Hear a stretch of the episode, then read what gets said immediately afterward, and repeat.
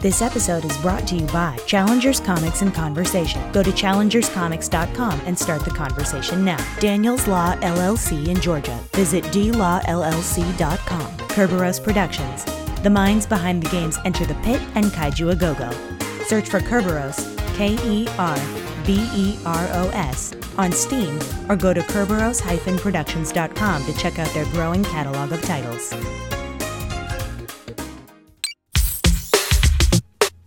It's the 21st of March, and welcome to the Crossrip, everybody. We've got a really great show for you. We've got a lot of news once again.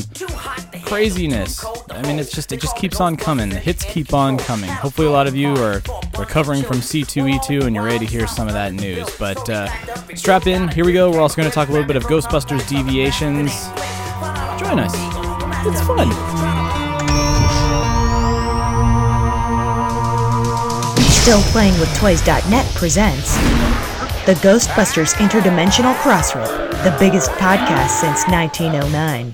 Felt great. News, interviews, and commentary on everything Ghostbusters. Are you the key man? Here are your hosts, Troy Benjamin and Chris Stewart.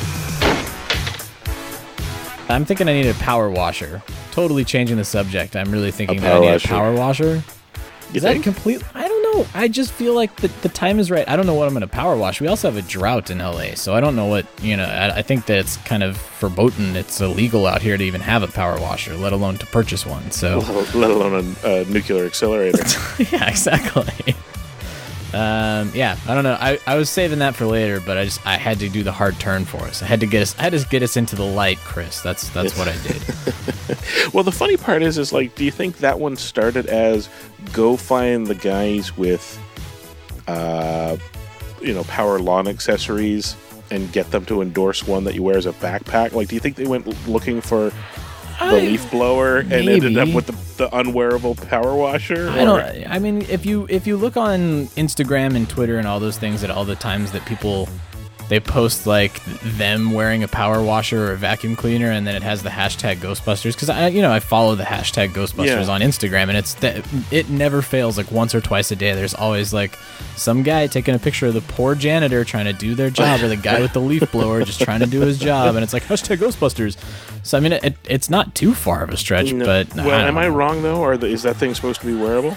It didn't look wearable. I think so. I, I Yeah? thought it is. It looks like it's like a backpack power washer, but I don't know. I, that to me that would make the most sense. It's like, hey, we've got a backpack that kind of looks like a proton pack. Let's strap Ghostbusters on it. A little bit of product placement, a little tie-in. Yeah. Maybe Sony will throw us a few shekels. We're in I good think- shape, you know. Yeah, well, the only thing they got left is, uh, you know, it, it power washes away slime and grime. I, I don't know. It's, when the apocalypse calls, you It- need a heavy-duty power washer.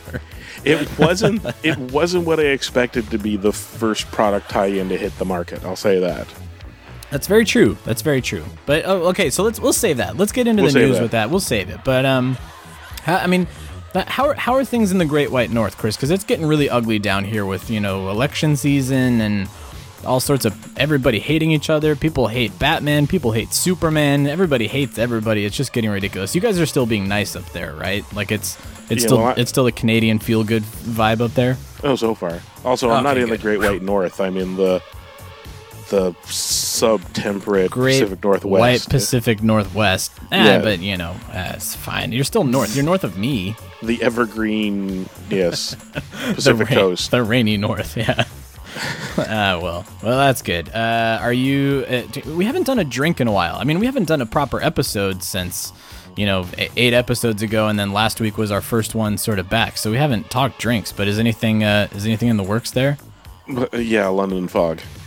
London real- fog. Uh, thrills a minute. London isn't isn't London fog a jacket? Isn't that oh isn't it a, isn't that Wait, a you guys don't? company? You guys don't have London fogs No, there? no, isn't. I thought London fog is like when you get a raincoat. It's that's the brand, London fog. Uh, typically, it's Earl Grey latte with a sweetener, like a vanilla sweetener. That's a London fog. That's a London fog. Huh. And there's a fight as to it's it's it's like the Waldorf salad or something like that. Like umpteen different places claim they thought of it first. And I'm in Vancouver, which means I think there's at least two or three coffee houses that claim they came up with it first. But really, it's not like inventing the nuclear bomb or something. It's Earl Grey tea with sweet milk. Um, so, Well, I am I'm looking at Kohls.com and you can get some lovely women's apparel in London Fog. Uh, and yeah, I mean, it is it is a it is a brand. It's it's, also, a tea. Well, that brand is also named after a weather phenomena in the UK. I mean, we can apply it to other things too, right? No, now you're just talking practically. Okay, Chinooks in Alberta. Shout out to our man uh, Leo DiCaprio. Uh, Chinook helicopters, and we can take that because it's a weather phenomena and call. I can make a drink called a Chinook. I don't know what that would be, but I, it sounds like it would be some sort of spiced or mulled wine, but well, maybe know, it's a native but- word, so I don't know, like maybe a honey wine, something or other. Ooh, honey wine. All right. Yeah, I have no idea if the uh, the the the aboriginals of the North American Midwestern plains ever did honey mead, but um, They just drink Molson. I've seen it on TV. It's on. It's on every commercial. It's fine. That's what they do. They drink Molson. I've seen it. I've actually seen it. this I've has seen it. nothing to do with Ghostbusters and everything to do with Miller Time, but uh, uh, maybe not even Miller. Who owns Miller? Uh, Anheuser Busch Company, isn't it? Oh, okay. no, that's Budweiser. Budweiser. I don't know. Miller Well, owns Miller. Well, Molson, which is the, the great Canadian brand, got bought up or merged with Coors uh, a few years back. So just recently they announced that Molson Coors has spent a lot of time and energy trying to figure out what to do with craft beers. They fought it on every front, and it turns out there's a lot of people that are happy to drink beers that perhaps aren't quite so factory. And their solution was it got announced the other day that they they dug up a 103 year old Molson brew recipe, and they're going to make that. They're making a special brew. Oh, I'm sold. Sold. Brewed by the great Canadian Molson, now a Colorado company. Fantastic. I love it. See, I told you it had nothing to do with Ghostbusters. Well, all right, let's get into stuff that is about Ghostbusters because you know nothing, nothing's happening. It's very quiet out there. I mean, we're just gonna sit and chat about London Fog. Lies.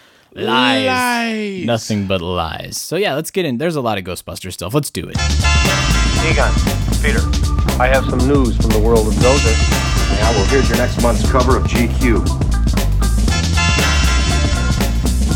All right, I am sitting here drinking my fantastic 100 year old Molson, and I am ready to talk Ghostbusters 2016. There's, you know, You know, uh, you know what I think it is? What's you know what I that? think it is? I think it's like the at least it's not raining or the things could be worse. Every time you say there's nothing going on, the universe just heaps like yep. screw I mean, you nerd podcasters here. seriously, this is the second week where I'm like, here's the rundown. Just kidding. Here comes another one. Just kidding. Here comes another rundown. But yeah, there's there's been a lot of stuff we've been kind of having to keep up with things, and it's it's funny. It's a lot of time and energy, and you know, there's a lot of false promises because Paul Feig was on Talking Dead, and you and I were like, oh, I wonder if he's going to talk Ghostbusters. We're gonna tune in, and no, all he did was talk about Walking They Dead. Cheated. Go they figure. announced it on, on Twitter and said Ghostbusters director Paul Feig, and I was like, "That's good for promoting his movie." It's a bit misleading when we hope that maybe he'll You say something again. about it. You got me again. But uh, yeah, but Paul Paul has been talking a little bit about the new movie. Uh, you know, because again, he's in that the press media circuit, and of course, everybody brings it up, just like they've always brought it up to Bill Murray and Dan Aykroyd. And no matter if they're out opening a shopping mall, they're like, "So, new Ghostbusters, what do you think?" Um,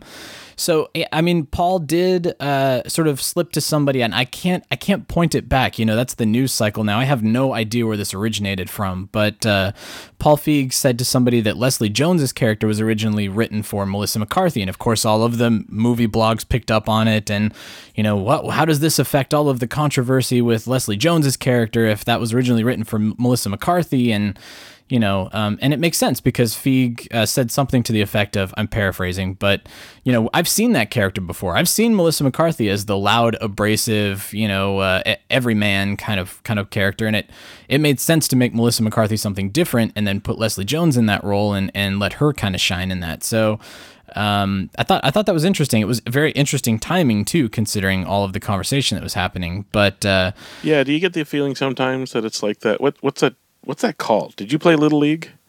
Um, I, I mean, I watched Little League. I, I read a lot of comic books, Chris. I, I grew up. My childhood was much like uh, uh, what you saw on television. In that there there was the empty lot across uh, from our houses, and we used to make. Uh, play uh, you know kind of ad hoc uh, Oh baseball man, there you play and ball like a girl. exactly Yep, and you the the way you'd you'd pick who goes first and all that was the the run up the bat hand over hand do you know the one Yep. Yep. Oh, tap yeah. the top Yeah, you got to get to the top. Yeah. do you if sometimes the discussion about this movie feels a lot like that you know one hand goes up and then the other hand and then the other hand and it's a race to see who ah, Jeez. in in th- what is it four months away so in three months three weeks somebody's hoping that they're going to be the cap on top and get to yell it blows or let's watch it i don't know I don't. Yeah, I mean, I think that's actually a really good analogy for just just the current news cycle as it is, because as soon as something, you know, if if if just the little kernel of news is somewhere, everybody has to be like first dibs, you know, and it, uh, maybe that's exactly it. They've got to race to the top and get to the top of the bat with it, but. Uh, at any rate, so I, I you again, report news like a girl. It's true, it's true. I mean, I, I I'm gonna- just ask James Earl Jones. It's fine. Everything will be okay. Um, but no, I, I mean, I, I sort of, I sit there on bated breath. I wait for every news item because I, I do want to know more to a certain extent. I don't want to know everything. Yes, I know that there is a Reddit thread that some guy has seen the entire movie and he spoils the whole thing. I don't want to see that. I don't want to know no, about that. i don't want to talk about that either I don't want to talk about that because I don't I don't care if basically you're just co- you're going to somebody who is waiting in line at a restaurant, somebody that has been sitting there for 2 hours and they are just looking forward to that steak and you go, eh, steak's dry." And everybody goes, "Ah!" throws their hands up and leaves the line, you know. the, the chef licked the steaks yeah. Oh yeah, the chef licks the steaks. Doesn't every chef? But so I I mean, yes, uh, he does that with all his steaks he licks them he's got a thing about licking the owner of the restaurant had, before they got fired had an agenda bring in the new chef because he likes to lick steaks he and all likes four- to lick steaks. I don't know. The analogy's out of control here, but uh, Uh, yeah, hashtag steak licker. Here it comes. it's, it it's some the only thing I did see is it popped up and people sent me links, much like uh, Family Guy, that one that got turned into a GIF of the guy like, Yep. "Would you like to see the pictures of my family?" And then he starts hitting the guy in the face repeatedly. That's how certain news items Ah. get, you know, they fill my, they fill up my feed and my messages and my emails with people going, "Did you see this? Did you?" Yes, I did. Yes, and I like saw I'm it. like I you. know. was like, no, no, I'm gonna run away. And then the only other thing I saw as it went by, somebody pointed out to a link that, and I never confirmed it because in order to confirm it, I'd have to go look at the thing, and I don't want to look at the thing. But somebody said, I think it's the same guy that leaked the details about the Force Awakens, and it was quite literally. Is Luke a robot? Yes, Luke is entirely a robot. Oh my God, Luke's a robot! yeah, Luke is an evil robot. So that was en- that was enough of a fantasy for me to go. Good Okay. enough. Walking Yep. away now. I'm good. Yeah. I mean, uh, you know, let's actually let's jump ahead on the rundown because I feel like this is more relevant, and then we'll come back to the Holtzman Holtzman uh, Holtzman versus Holtzman. Get get ready for that. but let's come back to that. I want to talk about the Kevin Smith thing because talk about somebody punching you in the face with with this one particular news item. It was it just constant, and it was even to the Yeah. point where like my friends that don't even engage in my Ghostbusters social networking were like, "Oh my god, did you see what Kevin Smith said about the new Ghostbusters movie?" And I said, "Well, no, I mean I, I listened to the clip from Hollywood Babylon and it seemed pretty harmless. You just didn't like the editorial on the trailer, but then it just it it ran rampant. It was this thing like Kevin Smith rips new Ghostbusters movie. Kevin Smith calls new Ghostbusters movie complete piece of shit. Like wh- what? Where did this come from? Ghostbusters. Yeah, Kevin Smith rips on Ghostbusters. Uh, no, Kevin Smith uh, rips on Ghostbusters. Says it's it'll suck. No, he only talked about the trailer. Kevin Smith slams trailer. Yeah, he slammed the trailer, but he's looking forward to the movie. Kevin Smith just wants to work with those people. yeah. Oh God. It's And I mean a, it's, it's a race to cap the baseball bat. Yeah, it's so and it's editorializing too. That's not what he said at all. They're taking they're oh. taking one sentence out of context and then that's the headline that they run with and it's it's crazy, you know, it's I mean it's it's like the headline I don't remember where I saw it because I don't care and I don't want to give them any notoriety for it, but it was like um, new Ghostbusters movie runs entire cast off Twitter, and it was just based on on the fact that Leslie Jones said she was thinking about leaving Twitter. Their headline was that it ran everybody off of, of off of the social network. No, that's not a, that's not at all what happened. It's ridiculous. Thanks, Matt Drudge. Now the entire internet is just. God. yellow journalism hyperbole. It really is. So, okay, so here's what I thought we would do, Chris, because I, I actually really look. Kevin Smith has so many podcasts that I don't think the guy ever sleeps. He probably podcasts 23 out of the 24 hours of a day, and it's and it's fine. I don't mind it. Fat Man on Batman was fantastic with Paul Dini. If you haven't listened to it, it's one of the best interviews with Paul Dini that I've ever heard. You have to go listen to all of Kevin Smith's podcasts after you listen to ours, of course. But what I'm going to do is I'm going to play you the clip from Hollywood Babylon, and then Chris, you and I can talk about actually what he actually says. Okay. All right. Here we go. Very disappointed. Speaking of disappointing, hmm, some people online were disappointed when Sony released their first trailer for the Ghostbusters reboot this week. This is like if I'm, I don't look. I think Paul Feig Feig Fig, yeah, like come on, Bridesmaids, right, The Heat, right. and Spy. All of these three, inarguably, very funny movies. Yes. Um, great showcases for female comic talent. And he's worked with Kristen Wiig in Bridesmaids. He's worked with McCarthy, in a couple flicks now, all of those flicks, Kate McKinnon, always genius on Saturday Night Live, very funny. and and Leslie Jones Leslie Jones. Uh, both of them coming from SNL, so they got heat as well. Uh, and they've been all of them have been very funny. Yes. So I don't. It's this is not like fuck women can't be funny bullshit. All these women are hysterical. Whoever cut this trailer needs to be sat down and.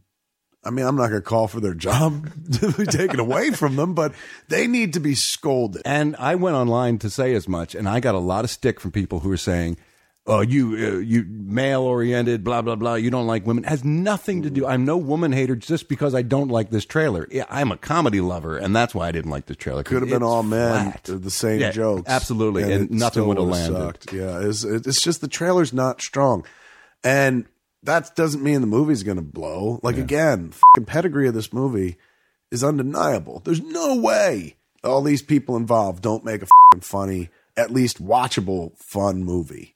However, it does make me dubious when you see lines in a in a screenplay like so when someone gets hit in the face and they say, "Well, that's going to leave a mark." I'm like, you you That's, that's in a lot of movies. uh, enough of movies. And if you know anything about comedy movies, you know, oh well, we can't use that joke because that's been fing just played to death. Yeah, right? in a world where you're like, let's show them the brand new Ghostbusters after 30 years. Include that sign where she says that's going to leave a mark. But it's not even like, oh, they said that in the original Ghostbusters. Right. Like, no, they said that in like Tommy Boy, They're homaging Tommy Boy. Spaceball. I thought I thought it was weird that they leaned a little on the past, but not a lot. No, Like just by showing the firehouse or saying 30 years ago, there were guys who did this similar we're thing. four scientists save Here. the city. Now here's the new ones. Right, but it doesn't happen here in this building. It happens in a different building. Is that right? So they're not even using the they don't use firehouse? the firehouse. No. Why did they show it then? Just to be like, remember this? Hey, remember how much you like this other thing? Do you Well, think there's another they one coming? They didn't use footage because there's some they'd have to pay somebody? I don't think so. I don't. I don't. I'm not. I know the, the internet seemed very worried this week. Um, I'm. I'm more. I'm. Um, I'm. I'm erring on the side of all these people have always delivered. There's no way that they got together and made something that isn't funny.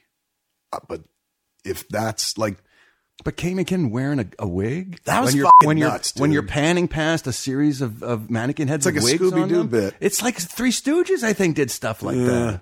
Yeah, I was like, why would you? Here's what nearest I could figure. You know me, I'm always trying to find a good in things. Play devil's advocate. Nearest I could figure is they have not had any um, test screenings, so that's based on somebody's taste. Most comedy trailers are cut after having been through a few test screenings. And they say, and oh, you- these moments work. Let's bang. put them in. That's why you know when people are like, "Oh, I put all the best jokes in the trailer." Yes, that's because they found out what worked best and They want you to come see it. Yeah, That's the idea. they're not being honest. kind of They're commercial. A little tricky. I don't know how to say this, but it's called marketing. But like nobody, there's no way that the, if that's if they had a test screening and those are the best jokes, They loved that Kate in a wig. yeah, Make I- sure that plays. I don't know. And then, you know, I saw there were some people that were like, oh, it's not four scientists, it's three scientists, and they're all white. And then the, you know, the one lady is like, I don't know about this science stuff, but I know New York. And so a lot of people were like, oh, they oh. can't, after all this time. Ghost hashtag Ghostbusters so white. Yes, like they can't even like, okay, She can't be a she's scientist, a scientist too? too. Just like it is, and it seems very close to the formula of Ghostbusters. Three white Yeah. people meeting a black dude later on down the road. Who's kind of in over his head. But, but he's, he's got a good heart. He sure can drive the Ecto 1. I mean, I don't know, Kate McKinnon. She's the wacky MTA worker or whatever. Yeah. f- But in their defense, they do have a very funny Exorcist joke that they worked into the trailer, which I thought was really strong. I'm glad finally someone is doing a little parody of The Exorcist. They're gonna get theirs. and the, the head the head turning around 180 degrees. Finally, someone is touching on Somebody's that. taking them down a peg. Fucking tired. The Exorcist is always lording it over us. Nobody ever took on that material. Finally, someone has the balls. to Billy Friedkin's that. gonna fucking take it right up the chute. Finally, right. after forty years, finally, We're gonna make Linda. Blair cry. Yeah, that was weird, man. Why do you make that reference when nobody that you're marketing this movie to has ever seen that movie? I just, again, I don't, I don't, I don't blame the filmmakers. I can't. How can you not? I can't believe They shot that stuff in the first place, right? Would you even shoot those jokes? Um, I ain't afraid of old jokes. boy, oh boy. It's in the new song. And I think it was a mistake to invoke, like, unless that's part of their story, like, to invoke 30 years ago. And if they are going to invoke that, then, like, what do you mean? Like, Right. how do they tie in with the others? Well, they don't. Apparently, this is not. There's no history to the Ghostbusters. This isn't a handoff. There's not like. You're shitting me. No, no. Aykroyd doesn't show up with a proto, you know, with a pack and say, "All right, you guys are you're the new generation." No, this is this is reboot. This is from Jump Street. It's got to be something there Mm-hmm. that they didn't put in the trailer. it's the nearest I better be. Did you see the recut trailer? No, did There's someone, someone some fan recut a trailer that's like honestly, it's about 50 seconds long, and all they did different. They didn't add new footage. They took out some shit, and they used the song. That that made all the difference, dude. Not just like quasi snippets of it. They just used and it's you know, and they took out some of the huh. And boy, oh boy, it was enjoyable. Okay, so Chris, I'm going to pull out one quote out of context, and that's going to be the springboard for our discussion. Okay. He says, and this is a direct quote the trailer is not strong. That doesn't mean the movie is going to blow. It's just a little weird they leaned on the past. Well, That- I that's mean- just because you're a shill for Sony, Troy. Well, that's just because I'm a shill for Sony. but those are those are the the man's man's words himself, and he even Yeah. he went to Twitter and Facebook and and his He Instagram. reiterated. Yeah. And he was like, "Look, here's what I said. Here's what the headlines people are running with for clickbait. I can't believe this. I I'm willing to bet it's because if Smith defends Ghostbusters director and cast is your headline, nobody clicks on it. You know, it's like, oh, look Yeah. at this guy is defending the cast. Yeah, I'm not going to read that. I want to see him just shove it into the ground and just get that face in the dirt and make it chew on it. No, that's well, not what he that did and at all. and he, he's an uh, with the nerd set particularly a well-known comedy director. So what what they really have been looking for is the thing that you'll never find, other than oh, it's never entered our thing. With the exception of Uwe Boll, no, no, no other film Uwe director Boll, or he's still a thing. yeah, no uh. film director or writer or anybody has stood up and said because it's just professional courtesy. I mean, I'm sure some of them might go mm, whatever. Yeah. nobody's going to stand up and say you suck. No, no, and and the points that he makes about the trailer are very valid. You know, he Yeah. he makes the point that they are leaning on old jokes, quote unquote old jokes. And Yep. yes, I mean again, it, it kind of goes back to what we talked about last week. It's this very you know, Three Stooges, Marx Brothers, Bowery Boys, like that's gonna leave a mark. Like Yeah. that style of comedy. Again, I don't know if that's because they're just playing the greatest hits for a trailer because they don't have a whole lot of time, or again, maybe they don't want to reveal too much, and these are the jokes that don't reveal anything. That's or my alts. guess. You and I talked about alt takes that won't Yeah. appear in the movie.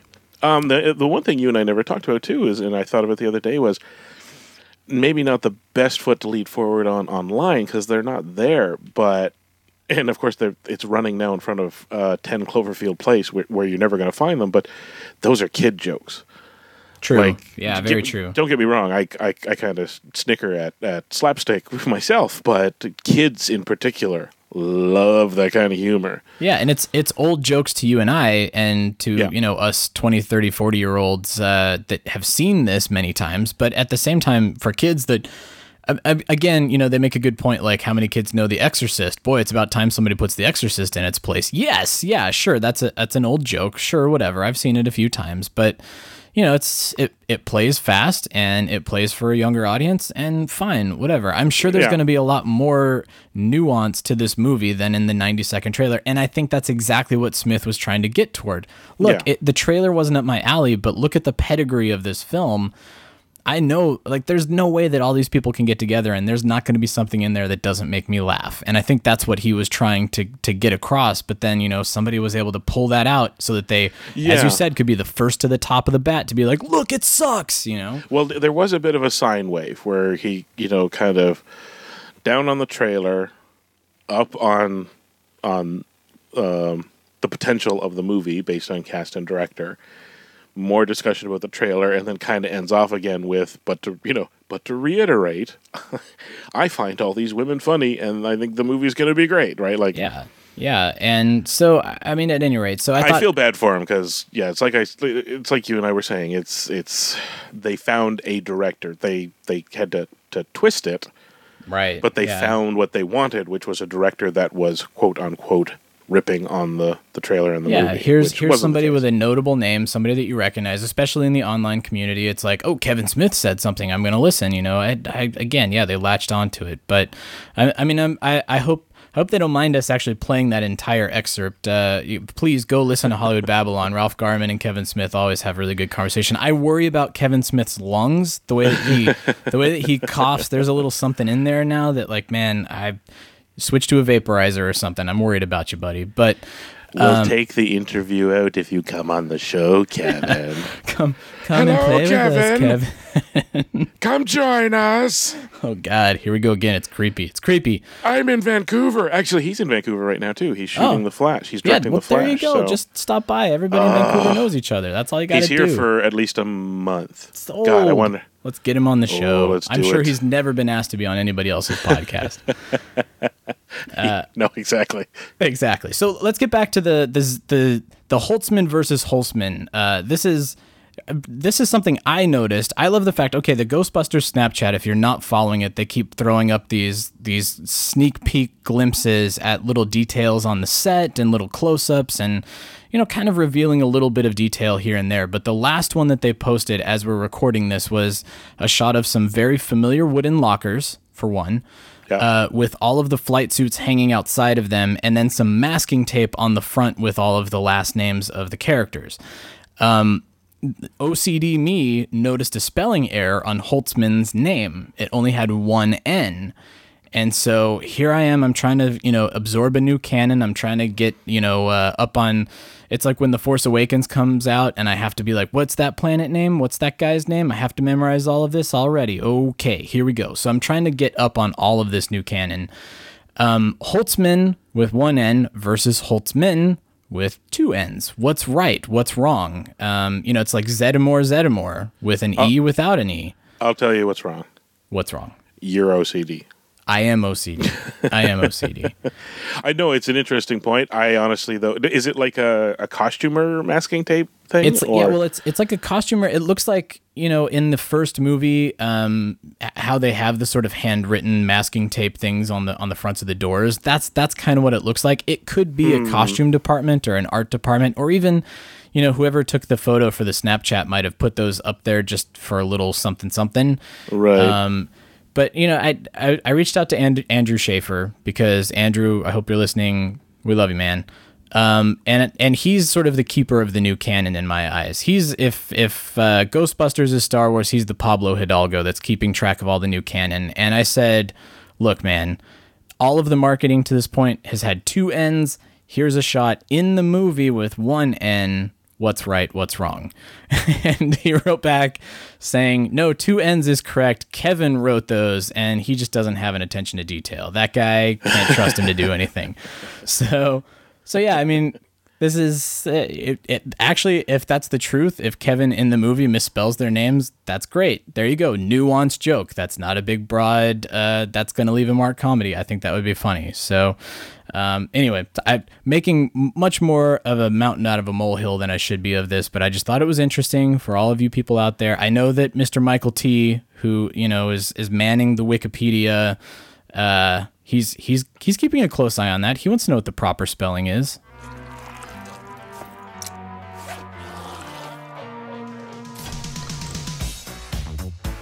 for an outdoor clean when it don't look good. Karcher puts you in control. With a perfect setting for every task, dirt is busted in no time. The Karcher pressure washer. Don't be afraid of dirt. Let's talk power washers. You want to talk power washers? Because I want to talk power washers. yep, that that's it. That's some good power washing, Chris. You're doing great. Uh, I'm the Michael Winslow of Canada. never had one lesson. yeah, never had one lesson. no, so Karcher, Karcher is it Karcher? Uh, where is it on the rundown? Karcher, yes, Karcher, the the company whose name I haven't heard of until just now. Um, they've got a power washer that they're selling, what appears to be in the UK, but I think they're an international company. But it's it's the first promotional tie-in for the new Ghostbusters. You know, with the Ghostbusters now in theaters, and it's a power washer on a store display. Yeah. not, not counting Twinkies and not counting Ecto Cooler, which we know are coming. which we know are coming. aren't We haven't seen in stores yet. Don't trust me. I'm watching. I'm watching Although like a hawk, man. Jason at Ghostbusters News got sent some boxes. yeah, Uh, we know who everybody's favorite is. It's fine. No, we can take it. We can we can handle it. It's fine. Anyway, I'm gonna, have- I'm has he gotten leave, a power washer? be Because sorry. I'm going to No, get a power exactly. washer. Um, Where's the power wash? Actually, I could use a power wash. I've, I've got a brick patio that by the end of our uh, endless rainy uh, uh, Moss loves it winter here in Vancouver, I could really use a power There you washer. go. Who are you going to call? Call Karcher. I'm assuming that's what they're going to do. anyway, all right, let's talk uh, let's talk something else. Let's talk Stern Pinball. That's what everybody's talking about. That's what all the cool kids are talking about. Like you and I we're we're talking power washers cuz we're a couple of family men, but everybody else is talking Stern Pinball machines Yes. we've we didn't get to talk about it last week because what they did is they um, as everybody usually does they announced it the day after we recorded the podcast so we weren't able to actually talk about it in full so That's right. Stern pinball they put up all the details about the new pinball machine they showed the play field they put out a great press release that gave you details and all of the game formats um, curiously in the press release they say that the game is narrated by ernie hudson jr which is actually the ernie hudson we know's son but we know for a fact it's Ernie Hudson, Winston Zeddemore. Yeah. The, Who is they doing the fixed that in the other sales PDF. Okay, good. So that that was that was erroneous and fixed. But um, but yeah, I mean, uh, this Stern pinball machine. Seriously, if I had the liquid income and I actually had a place somewhere in my apartment to put that thing, I want. The, I mean, the game looks fantastic. There's so many great. There's there's so many great nuances to it, right down to all the different gameplay modes. There's all the on-screen display stuff that's happening. Um, I, we really got a good sense of it in this Twitch stream. Did you watch that, Chris? I did. Uh, although uh, I also then uh, there's a list of the features, which kind of like it's for me it was kind of a cacophony, uh, and I, it was hard to. I didn't. I couldn't do multiple viewings, which is what it comes down to. Which I thought I think would have went a long way to helping me pick out certain things. So I cheated. Yeah. Well, it was like a two-hour stream or three-hour stream Oh, or something, so I had Yeah. to kind of skip through it. Yeah. Um, did you want me to just read off the? Uh, Yeah, if you wouldn't mind, and then maybe we can Okay. talk about them. And then what I'll do is I'll play a little bit of audio from that Twitch feed. I mean, it's the wonderful format of Twitch doesn't really help uh, for the audio audio podcast uh, platform. You know, get off my lawn, kids, you and your Twitch. But um, yeah, we'll we'll play a little bit of that audio. But yeah, Chris, go th- go through those features because the multi ball and all of the different sort of gameplay modes were super cool. Okay, so this is the sales copy that they have for it, which is interesting because I, other than you know arcades and all that. Who's to see the ad copy? Um, collectors, maybe I don't know. But it says NYC has been invaded by a horde of ghostly apparitions. Attractions collect loose ghost spirits to activate different play mode features. Become a Ghostbuster and clean up the town. All original art packages done by Zombie Yeti, aka Jeremy Packer, who's on Twitter and he's a nice guy. That wasn't in the copy, that's me. Score big on the 3D animated Slimer feature. Custom speech and narration by Ghostbusters actor Ernie Hudson, aka Winston Zeddemore. Hit theme song by Ghostbusters. Uh, hit, hit theme song Ghostbusters by Ray Parker Jr. Original music compositions with that ghostly theme. And then um, to go to the features, they have now. Here's the entire list, and I'll uh, and I'll tell you what the qualification is after. But uh, production limited to 500 machines. No. Well, here, like I said, that'll get to the qualifications in a second. Certificate of authenticity signed by Gary Stern. Designer autographed playfield featuring John Trudeau's signature under hard coat, serialized number plate, shaker motor, color changing Stay Puft Marshmallow Man toy, rotating motorized animated interactive Slimer toy, motorized animated interactive Slimer toy, um, unique interactive holographic ecto goggles, 3D molded public library, public library. Ooh, I don't even know what that word is. Hello. Oh. Butyrate? Public Library Butyrate. B U T Y R A T E. Oh, I'll have to look that up. Yeah, it must be a pinball term or something. I don't know what that is. term. Yeah. Arcade Heroes on Twitter. Save us. What the hell is that? 3D molded storage containment facility with two lights and flashers. Storage containment unit. Uh, storage containment facility. Butyrate with two lights. Yeah, there it is again. What is that? Butyrate. Yeah. Haunted magnetic slingshots, traditional mechanical slings, two pop-up Scoleri Brothers rollover drop targets, underground Whoa. subway ball lock, subway ball eject, steel drop-off speed ramp through subway ball lock, repeatable steel crossover looping ramp, bidirectional ramp, triple Newton ball public library feature, single Newton ball stacked books feature, control gate, and nine stand-up targets Wow. and the, the the qualifications I put in is they have a checklist next to it because there are three editions of this game. There's the Pro, there's the Premium, and there's the Limited. Aha. Okay. Now all that stuff at the top, uh, like limited to 500 machines, certificate of authenticity, autographed, That's only the limited number version. then. plate, all the way to shaker motor. That's the limited edition. Aha. Okay. And then it kicks in that the three different editions have different mix and matches. And as you might expect, it seems like there's. So when I said two things back to back, like there's the 3D molded public library and then the public library of Butyrate, Oh. the Pro, which is kind of a misleading name for the basic version, it gets the second one. A Butyrate, Okay. whatever it is, sounds like maybe it's a cheaper or less fancy looking Yeah, maybe one. it's like a facade where it's just like the cardboard front as opposed to a 3D injected mold. Or the Slimer toy, but Yeah. the one before it was rotating Slimer toy. Rotating will be in the fancy editions. Slimer will just be in all of them. Here's the thing, though. Don't even worry about the. Uh, don't even worry about price, uh, which is about fifty eight hundred for the Pro and seventy six hundred for the uh, Premium edition. I couldn't find the price for the limited, and don't bother because after a day of the uh, the video going live and all that, all 500 were gone. Uh, all right, so the true collectors who know when and where to pre-order those things, they they, had it the jump on that. Got it. Okay, so not for us. We are but mere mortals. All right, that's fine.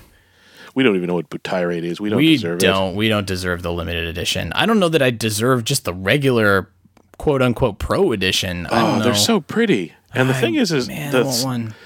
yeah, the limited is um a Slimer uh, cabinet. The cabinet is a special.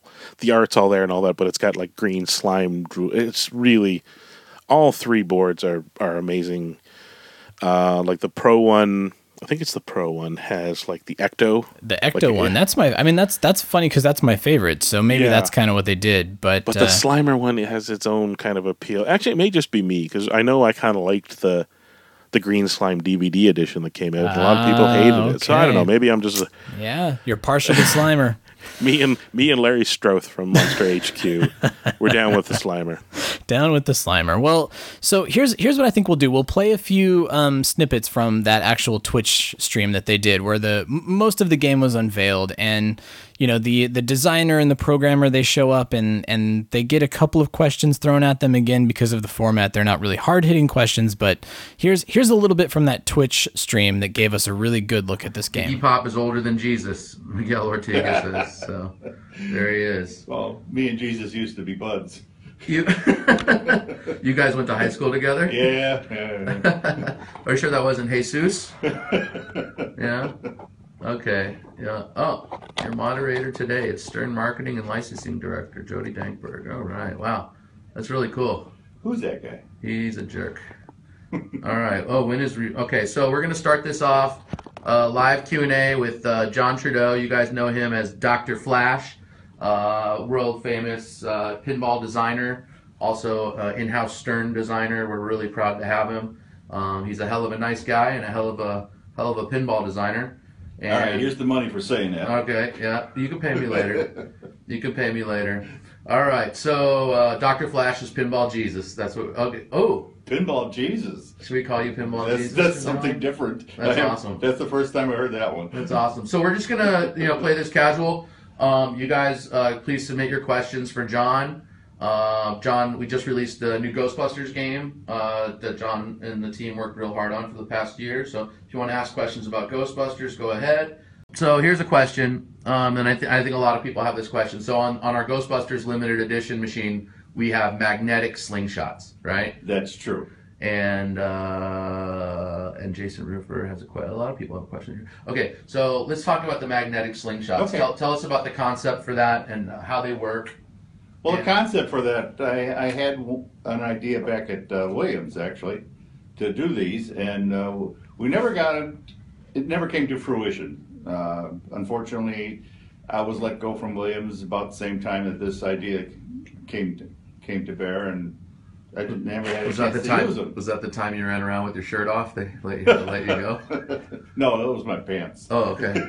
Well, But but that, then it came around here, and I said, "Well, we have a ghost game. This is the perfect time to use those." And uh, we we threw a, uh, a whitewood together and quickly tested them out to see what we could do with them, and it, they worked out really good. yeah, no, no. I've gotten to see them in action, and uh, they do a mm, little bit more than a regular slingshot. So Yeah, they they can act like a regular slingshot, almost. Almost, yeah. So, so, so, so what I saw was, um, you know, uh, the ball bouncing back and forth between the two slingshots. They can play catch. They the ghosts play catch. I saw uh, the ball being. I saw the a ghost. I guess he was a ghost because he wasn't there. But I saw the ball going to the middle of the playfield, then bouncing off the slingshot, then going back to the middle of the playfield, then go bouncing off the slingshot and back and forth like he was dribbling the ball. There's a lot of things. We can grab the ball, hold it, Mm-hmm. uh, shoot it back up the playfield, or drop it down onto your flipper. And somebody had a question. Uh, what are we doing around that area of the playfield to protect it? Are we doing an extra mylar piece down there because there's going to be there was a thought about putting more Mylar on there. I don't know if we've gone, we haven't done gone into production for the LEs or premium, so we, we haven't uh, addressed the question yet. Okay, but so we will. we'll do some prototyping and, and of, of, of the painted, you know, screen The printed. painted area, yeah, because Yeah. I know they did. They behave differently on a whitewood than it does on a Oh finished yeah, playfield. yeah, Yeah. And, and I know the paint did wear off somewhat Mhm. on uh, Black Knight, hmm who had the Magna like Magna saves, hmm and in that spot Right. where the ball wobbles. Right. Yeah. Okay. Cool. All right. Here we go. Oh, Timu wants to know when we can see the slings in action. I think you know. Uh, Probably just in about a few weeks, we're going to have uh, Mhm. some gameplay video of our LE and premiums, Right. and we'll probably show that off. Uh, Oh, I'm sure all the all the new features we'd like to show. Yeah, we're gonna show them off. Uh, yeah, we're fine tuning those features for you folks, and we're gonna get those out to you. Very much so. Right, absolutely. All right, Justin Kennedy says ecto goggles. Explain. Well, it's a nice place to throw the uh, ecto goggles in. Uh, it consists of a, a small LCD screen that's hidden away from straight on viewing, but we have a uh, two way mirror, or one way mirror, I guess, uh, over the playfield that makes the screen image appear to be on the playfield as you're looking at it, as you're playing it. So we have an animated target, pretty much, so to speak. And when you shoot through the area where the target appears to be, there is an opto switch shooting across that lane, and and it scores the target accordingly. Cool. So, and we've seen this technology before on some other pinball machines, but this is kind of more of like a little focused area. Yeah, you know, I mean like the old Williams uh, Yeah. Pinball 2000. Yeah, exactly. Yeah, the effect is the same. That um, split mirror goes back to the wow to the Pepper- Pep- 50s, Pepper's 60s. Ghost, right? In the old gun games, they used to use them. Yeah. you know. they're- Even the Disneyland haunted house, the Disneyland haunted mansion. Haunted, has Haunted, a little- Mansion has got a big one there. there. Yeah, exactly. It's really cool. But the Uh, effect is great. Yeah, and it makes a lot of sense for Ghostbusters, right? Yeah, there again, it's ghosts. How do you put a ghost in a game? And then uh, what, the thing I think is really cool about it is that we can put so many different ghosts in there. Oh, Right? yeah. Li- literally, Whatever infinite, you wanna an do. infinite amount of ghosts in there. So Whatever you want. As celebrities pass away, we can start putting them There in the you go. games. we put Iggy Pop in there. Well, if he's dead yet. he's not dead yet. Thank God he's not dead yet. Ghostbusters is so uh, iconic. It's so universal. Appeals to old people, young people, uh, male, females. It, it, it's just everyone. Everyone. I was at. I was voting Tuesday, and uh, the judges were arguing about they someone they had to call, and I said, "Well, who are you going to call?" Both of them said Ghostbusters. it's kind of in our zeitgeist. It's it's it's pop culture. It's, Yeah, it is. It's It's- it's, awesome. I was explaining that it to somebody the spans other the generations. I was explaining that the other day. I'm like, you know, it's just as powerful as a license as the Star Trek or Star Wars or, or Mhm. anything or uh, Mhm. you know Marvel stuff. It's it's it's iconic. Yes, it is. And I think a lot of lot, I think a, a lot of people are uh, some, somewhat taken back by how how, how successful. it's been. Well, I hope not. I, I was fortunate enough to uh, to want that for uh, a number of years, and when I came into Stern, it was on my short list of themes to do. Right. And I was rewarded with it along the way, and I said, "Oh yeah, here we go." so I had fun doing it. Um, someone asked a question about the so in the pro we have a virtual when we lock balls in the storage facility for storage facility multi-ball, which is man, what an awesome presentation that is. That's cute. Um, but we're virtually locking balls. In the premium LE, we actually when the ball goes down under the subway, we can actually kick it over to a trough. That's correct. Where the balls are physically locked. Yes. So we have a physical ball lock on Yes. the Premium LE versus um, A virtual. A virtual. And how does that work? Can you explain that? Uh, the- how that mechanism works? Yeah, the, the mechanism is, is just a, a diverter uh, similar to the one that was on Mustang LEs uh, that would uh, divert the ball to the wire ramp that, that ran across the board. This one, when it goes down under the board, the diverter uh, knocks it off into a trough. And there's a three switch area there that the ball's to line up with, and there's a ball release down there that lets them out to the uh, vertical up kicker. It's, it's like a true subway. There's like track changing and everything. Exactly. exactly. And those will shoot out the scoop. Correct. Okay. Yeah. yeah. Where we have a saucer in the pro, there's an actual scoop Right. you could shoot into. Which or- is the shot from the from the playfield. That's why we have the the trough there to keep the balls staged, so they're not in the way. for The ball, the the, uh, the trough or the scoop is accessible from the Yeah. flippers. Someone asked if we're going to see this in a digital form in the pinball arcade. Mm, Probably. That would be nice. Probably, absolutely. Um, all right, so, so here's, a, here's a good question. So somebody was asking how much does Stay Puft really interact with the gameplay? It, He's, in a he's sense, more or less a mode. Uh, Yeah. He changes colors. Mhm. He starts out white and uh, he changes to yellow and orange and red Mm-hmm. as he gets angrier and angrier and angrier, and making that that uh, orbit shot around the right side Mm-hmm. uh, changes scores his values. Okay, cool. So so he's he's so he's uh, so uh, so he sounds like he's more of a like a decoration, but yet a little bit interactive because he's got lights and stuff like that. Yeah, he's he's like a, an indicator. Yeah. so to speak. Okay. Cool. A sign. And it's really cool how we have uh you have him perched behind the buildings there. Yeah, he looks like he's in the right spot. Yeah, it's it's uh, and that's what a lot of people have been commenting on is that this game more than some other games really looks like a world under glass, and And I tried to do that with this game because it, was- it, it just lent itself to it. Mm-hmm. You know, make it New York, and we go from the left side of the game, which is a, a little more large scale size, and I wanted to bring it down slowly across the back of the game Mhm. and up the, up down the right side and bring it down in scale. So we're going from close-ups of the buildings to uh, uh, a skyline Mhm. going straight on, and then actually out into the bay on the right side. Yeah, it's it's and especially in the Premium LE, like we, we there's actually molds, uh, molded, you know, pieces on the game that really don't even interact with the game, but just really help create that world. And I think that's yeah. that's kind of neat. I think that's really important. Um, fit and finish kind of thing. Yes, it, it looks nice.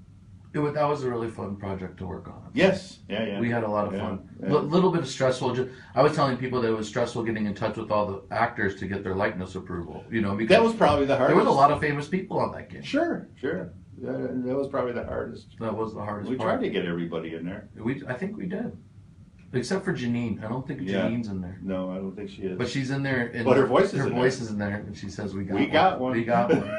we got one." Um, Zombie Yeti actually, I saw was in the chat, um, and he asked, "Is Greg Ferris's maiden name really uh, Estevez Estevez Sheen?" Do you know? no, I don't know. I'm gonna, I'm gonna plead ignorance. We'll have to do a Q and A. I'm gonna with- take the fifth. We'll do a Q and A with Greg and see what he there says. You go. Okay. Uh, That's why I like working with him. He's a whack job. He is. He is. He's a great. Now let's talk about the music in the game, right? Mm-hmm. Um, I gotta tell you, for not in a long time have I heard such great music in a pinball machine. Um, yeah, and most of it, most of it is original. Yeah, and so tell us about who who who uh, who's the person who worked on that, and, and, and, and tell us about him, and tell us about uh, what he did for the game. Jerry Thompson. Yes. He's out of uh, Washington State. Yes. And really great guy. He uh, hosted me when I went to the Seattle Pinball Show a number of years back, and uh, he obviously knows how to mix audio because all of these sounds, all of the uh, effects, the uh, speech calls, the original music, all came out of his hmm studio. Yeah, so he was he was he just he he he kind of managed and directed the he was the music director basically. Exactly. And uh, yeah, Fantastic job. Yeah, He I- had some guys that just nailed the feel of the uh, the movie music. the piano on Mhm. uh, on on the We Got One mode is Mhm. It's there. insane. It's it's It- excellent. It's not from a it's not from a You would think that most of that music came out of the movie. Yeah. But on, only the uh, actual uh, Ray Parker Jr. song was the one that was licensed. Yeah, it was. It, it was. I think Jerry did such an awesome job, and I can't wait to see what he does on our next project. Um, and so, uh, John, is anything you want to say to, to the crowd uh, Uh, before go we go sign play off? this machine. You're going to enjoy it. I, I'm really uh, happy with the way it came out. Sure plays a mean pinball. All right, at risk of turning this into a clip show, Chris, uh, there's another clip that I want to play. All right. Has nothing to do with Stern Pinball. Um, but Ray Parker Jr., he- the dude's been everywhere. He did a Reddit Ask Me Anything, and now there's a clip from this Hired Gun documentary that's at the Yeah. South by Southwest Film Festival. Both Um, both both linked. I think. I see. I think the AMA was about the essentially it- about the hired gun. Yeah, I mean it's it's uh, as as I understand it's a documentary about the studio, like the session musicians and the people that are hired, you know, works for hire, trying to put together things for like Stevie Wonder and, and all of these types of things. kind of, of, a. It, it struck me as a modern follow up, like an excellent companion to the Wrecking Crew. Did you watch that documentary? Yes. Oh yeah. Yeah. A nice kind of from the seventies on continuation, if that makes any sense. Yeah. The Wrecking Crew were very 50s, 60s, early 70s. And this one feels a bit more 70s, 80s, and 90s. Yeah, yeah, and and because of that, uh, our good uh, our our good friend Ray Parker Jr., who won't acknowledge me on Twitter, so I call him my good friend in hopes that it will become true. But um, Ray Ray Parker Jr. is in the documentary talking about all of the work that he did when he was with um, you know radio and when he was uh, working with Stevie Wonder, who actually discovered him, and all sorts of cool stuff. But he the clip that they released, of course, he's talking about Ghostbusters, and I thought that we would play this in its entirety because it's it's a very great moment, a very great story, and it, it sort of says a lot about the theme song that he wrote. So here's that clip. A few people get phenomena, and only a couple people get hits. And it's more important to have a classic song than it is to have a number one song.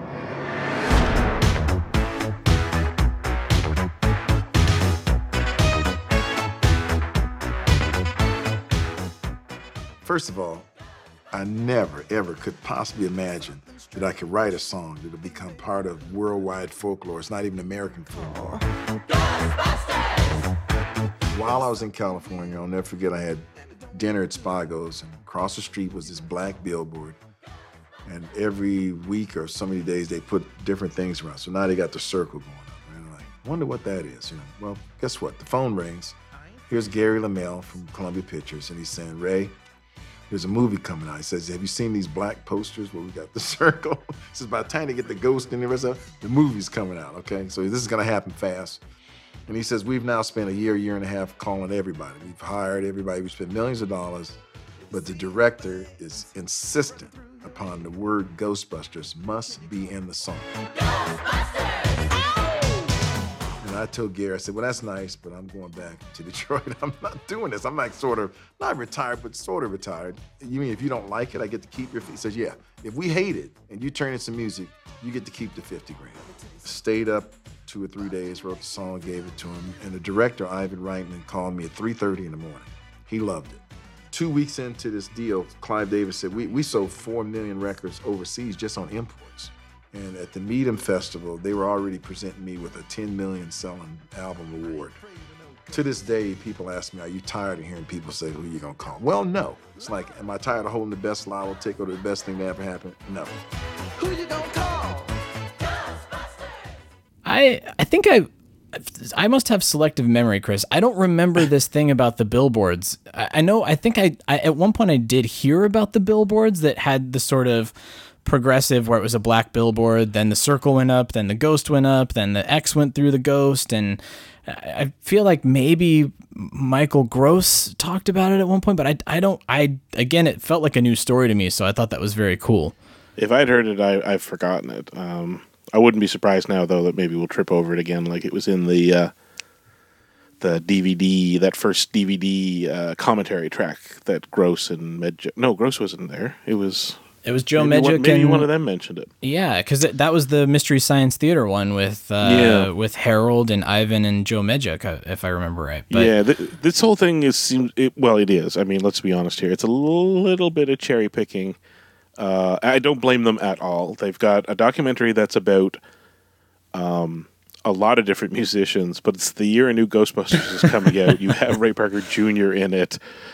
Strike while the iron is hot, man. exactly. If you're going to lead with a clip, lead with Ray Parker Jr., which is funny because the clip they showed had uh, uh, another uh, musician and it was like, you know, explaining how it's better to have a classic than a number one hit. And then they go on to show the guy who had both in one. Like, it was, two mints in one. Yeah. yeah. Ray Parker Jr. had some number ones. Uh, and they're great songs. They don't immediately pop to mind. Uh, he also had a number one that nobody will ever forget. Yeah, that's true. I, I mean, I am partial to I'm in love with the other woman because I love the story that he always tells that he had such a good boy reputation. He had to do a little bad boy song, and that's And a great All right. video. Have you seen the video? the video is awesome. Very, very. So good. Oh yeah, so so so low rent thriller. It's Yeah. amazing. Oh yeah. Uh, I- but and oh, sorry. Go ahead. I was gonna say that I can't wait to see the rest of this because not only the billboard story, but some of the pictures they included, like him with his uh, million selling award and all that, or ten million sold award Yeah, and then a couple of those photos. that photos they made that special for him with the No Ghost logo. It's on it. crazy. And then there's there's photos from a signing what I think was at like Tower Records on Sunset that they've showed up on Getty just recently, and it's it's Ray Parker Jr. signing albums, uh, you know, at the the record counter, and um, I had And it- never seen those before either. I'd I'd seen them in the Getty, and I would die to know who some of those fans are. Like, who are those LA fans that that again Peter Mosen esque had Yeah. themselves costumes, right? With yeah, costumes and and an autograph from Ray Parker Jr. at that moment that the you know the the record was released for the first time. I the number of, Wow. of fans, like proto fans to what we understand now, that you can trace back to uh, 84, 85. That's a real short list. Yeah. Like Peter Mosen, uh, the gentleman's name who I don't remember, who made himself a, and ironically, uh, very similar to the new Ecto. Ecto. He had a he actually had a more modern um station wagon esque vehicle that he turned into an Ecto, and these guys and all that, Yeah. and then I guess maybe the two gentlemen that put the fan club together. Like it's really hard to kind of find these Yeah, the that's- hardcore fans in an era where they hadn't really cemented yet what a hardcore really kind of amounted to. Yeah, that's that's the story. To, I mean, hey, Mertens, if you're listening, no pressure, man, but that's the story I want to hear. So, Yeah. um, I know you got a lot on your plate right now, but if you're gonna explore ghost heads, you got to start at the beginning. You that's what I want to hear. even a five minute lead in. Come on. just something just something so yeah so uh, again uh, documentary looks pretty good to answer everybody's questions. Yes in the ama everybody asked him like 500 people asked him is your song in the new movie? And he said you know they haven't reached out to me yet. I think it's a safe assumption. Yes it's a safe assumption. You hear it in the trailer. I don't know if his original version's in there or if he's been contacted. It didn't sound like he's been contacted to create a new version, but uh, you know, he he dodged the question every single time he was asked. So um, if you're if you're wondering, uh, we'll dodge the question too. We don't know. We have no idea. He doesn't know. I think So- he's going to get credited because while in two they tried to move away from his, I mean it's still kind of there, but they tried to replace it with, and our theme track is Run DMC's Ghostbusters. Um, when they went to obviously Real Ghostbusters and to Extreme, they learned that what are the notes that Lewis sued us over? Right, change those around. Problem solved. and we're good. Yeah. So, uh, yeah, I, I think it's a safe assumption we'll hear the theme song. Don't worry, Mhm. everybody. Um, all right, Chris, we, we have to get into talking about Ghostbusters Deviation, so I do want to talk about some of the merchandise stuff. So, uh, really quick, Diamond Select, they're at C2E2 this weekend. I'm sure there's going to be some announcements. Look for those uh, on you know next Monday's podcast because we can't tell the future. So, you know, if you want to know right away, follow Chris and I on Twitter. Follow Chris more so because he's always quicker to it than me. God, if we could see the future, so many things would be way easier would right be now. so much easier, so much easier. we also would have known that Cryptozoic was going to announce the Ghostbusters 2 board game, which I didn't see coming at all. We knew that it was coming, but I just didn't think it was this fast. So Yeah, um, exactly. This, this April, that Kickstarter is going to start. It sounds to me like it's a full game, not just an expansion. Did you get that same impression too, Chris? Yeah, kind of. Um, way back when they talked about, because everybody asked, what about all the Ghostbusters 2 stuff? And they're like, expansion. Um, I take it to mean that this will be a second edition of the game, maybe with a couple of unique things, but the same basics so that you can mix and match them. Yeah, it sounded like there were going to be new pieces like Janosz and Vigo and all of the stuff that you absolutely, I mean, you expect to get from a Ghostbusters 2 board game. Um, but uh, yeah, I, I feel like we'll probably have a lot more come April, uh, which is only three weeks away, so don't don't sweat it. Um, but what we are getting details on are the trading cards. So we're getting a lot of the autographs. We're finding out what the pack-ins with the binders are going to be. Um, Yeah. And and Chris, we just got some breaking news as we're recording this as to when the trading cards are coming out, right? Twitter has paid off. Literally, as we're recording this, uh, George Nadeau at Cryptozoic, who's uh, the man when it comes to the card project, uh, he's also the one on Twitter who's been posting up a lot of these sketch cards and autograph cards that we've been seeing. And by the way, the autograph cards are insane. Um, we talked about it when we first talked about the cards. We knew they were going to be autograph cards. We didn't know they were going to be getting everybody. No, I mean everybody down to Everybody. like um uh what's the Michael the hotel manager in the first movie? Why can't I think of his last name? I Oh. blank too, but I know who you're talking about. Yeah, um, Every everybody has done autographs. the, it's insane. The character actor that plays the because he's he's one of those. Hey, it's that guy. You see him all over the place. He played the cop in Ghostbusters too. 2. We know you're not Yeah. with this city, so tell us another one like that. the- he signed a card. Um, oh boy. Um, oh yeah, the the library uh, manager. What has that got to do with it? Like he signed one. Like just. Uh, uh, which actually kind of makes my heart hurt because unfortunately it means they missed out on not only the big names that would have signed, like I'm sure Harold would have, and Sure, Michael sure. C. Gross and all this. What we missed out on is guys like Danny Stone and all that, who Yeah. absolutely would have been a fantastic card, right? Oh man, absolutely. well, Actually, you know what? It, it's kind of sad, Cryptozoic, but don't throw the baby with the bathwater. Mortally speaking, I don't know what I was meant with that, but I think actually it might be, almost should be, uh, I I can see the cynical collecting side of it as well as the kind of the more human, uh, uh, uh, reverential one.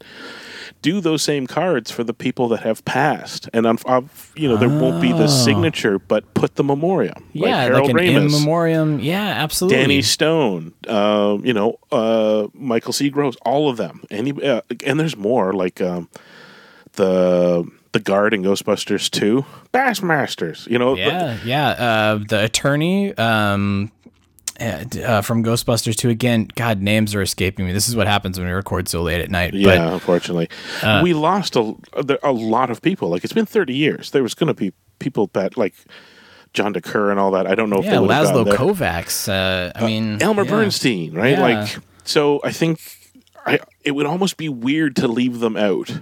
Yeah, do some tribute cards. God, that's a So- great tweet. Tweet at him right now. Tweet at See him if right now, we're- tribute while we're on the air, we can. All right, you you do that. I'm going to tell everybody about Anovos. Uh, because Oh wait, no, we're not done though. Did we find? Did we, we've never spoken about the um, the binder, the packing with Oh the binder? no, yeah, we didn't talk about the binder. I, I And alluded to I it, but what out. is that packing? So we talked about it before that there's all these great cards, uh, f- uh, animation cells, all that, and there's the strange patch one. Like there, you and I, it confused us because patches are thick, way thicker than cards.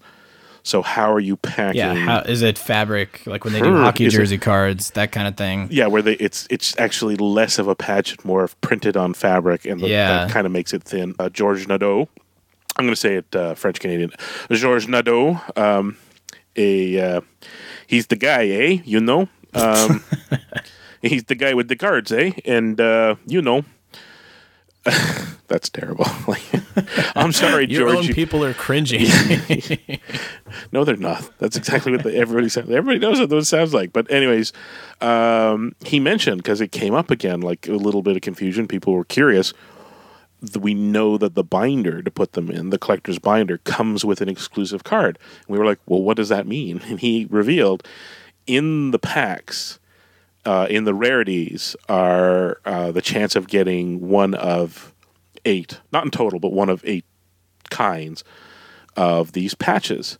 There's an exclusive ninth only in the binder. Mm. We don't know what that is. We don't even know what the rest of them are. But it's a whatever patch this, card. It's some sort of whatever this patch patch card. set is. There's a ninth that is special to the, the. So I'm just going to tell everybody now, since I ordered two, so I could put my Ghostbusters two cards into a binder. I'll have an extra, and I'll be selling it to the top bidder. it's the item could be yours if the price is right. Yeah, and you'll have to tell us. de- how desperate are you people? You're gonna reap the benefits. Uh, all right, okay. So we got Novos. Anovos have to. I there's we can't really say much except for the fact that they they tweeted out and Instagrammed a photo of a pack with the word soon. Um, so pack soon. I that's. I'm drawing my conclusion now. That's all I can draw from that. But yeah, so Exactly. hey, Novos. Now, I think I think they heard us when we said, "Look, you guys slipped that little bit of a, an information at a It real bad real bad time," and they threw this out there, and of course, it's getting some notice. So, um, yeah, Anovos, clue us in. What do you guys got? We'll we'll help you. But in the meantime, uh, Tested also did a video tutorial, and they also printed some, or they posted some 3D printer files for you to make your own working ghost trap.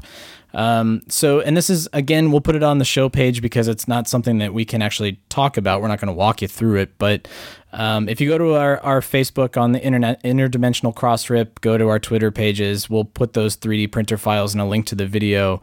It's it's really cool. I wish I had a 3D printer so I could do it. Then I would have three ghost traps. Oh, humble brag. Um, but uh, it should be pointed out that that trap they um uh, I to be honest I haven't watched a lot of tested and I don't remember Adam's second in command uh who's host most of the time James, James, I believe. I can't remember Yeah. but he was on there and he had on this friend of the show or co-host or helper to Adam or whatever I don't know what it is but he's a Ghostbusters fan who went a little around the bend because he devised a mix between the Ghostbusters 1 and 2 traps like he came up with his own dimensions ah, okay. and details um because I guess you know they changed certain things like paint Right. colors and Right. all that. He's like, I like this versus that, and he put them all together. But and I mean, it does all the fun stuff. Like he came up with like a he put a vaporizer unit in it, so it like leaks smoke, Oh, light thing, and the sound. And I'm kind of, this is all great. This is impressive. Uh, round of applause. I've also seen other proppers do amazing light, sound, smoke, etc. Like Oh yeah, using the e-cigarette uh, devices to do their own smoke, that kind yeah, of thing. Yeah, or the I guy mean- that built the the video game pack that actually vents steam and all that. Like, Oh, there's that's one of the Georgia guys, I think. Yeah. So I'm like, I'm like, well done. You've joined the ranks of a lot of other cool ones. And then he demonstrated how he devised a way to run the cable through the the pedal line. Yeah. Did yeah. you see that bit where he turned it into? He's like, I 3D printed a thing, and I'm like sitting there going. So you kind of turned it into a coaxial cable, like so he could actually detach it and attach it, and it would still. I'm like, all right, well that's actually really bloody ingenious. Yep. Wow. Yeah. that's, if you haven't seen it, everybody should go see it. It's yeah, go go check it out. Um, and well then, worth it. And if you're feeling bummed that you didn't get the limited edition uh, Stern pinball machine, don't worry. You have your chance to get something that was limited to even fewer units than the Stern pinball machine, because Original Tradings Company. Yeah, they've got 150 units of Holtzmann's circular sunglasses, what they're calling the Sterling 23 Spectres. They're going to cost you, they're going to set you back $87, but they're limited to 150 units and they're taking pre orders now. So I personally, I can't pull that off. I end up looking like um, somebody that you should be avoiding on the streets when I put those types of glasses on. But uh, hey, for the people that can actually pull that off, I'm looking at you, Abigail and Craig out in Georgia. You guys can do that. Oh yes, I posted on Twitter the amount of uh, and uh, and f- Facebook and the number of people that retweeted it to somebody else's name, uh, particularly women, going, Yeah, you guys can. You do need this. this. You know you Yeah. need this." I can't pull off round lenses either. Round lenses No, are, are can't for my it. face. But I uh, can't do it. I, you know, if I could, I would be picking these up in a heartbeat because it's it's going to be one of those things like when Men in Black came out and those Ray Bans, uh, you know, hit the whatever they were, the Predator twos or I can't remember what they were called, but everybody was looking for them, and I think that's what's going to be happening here. So check that fun- out. Stupid fun fact: Stupid fun fact, yeah. risky business.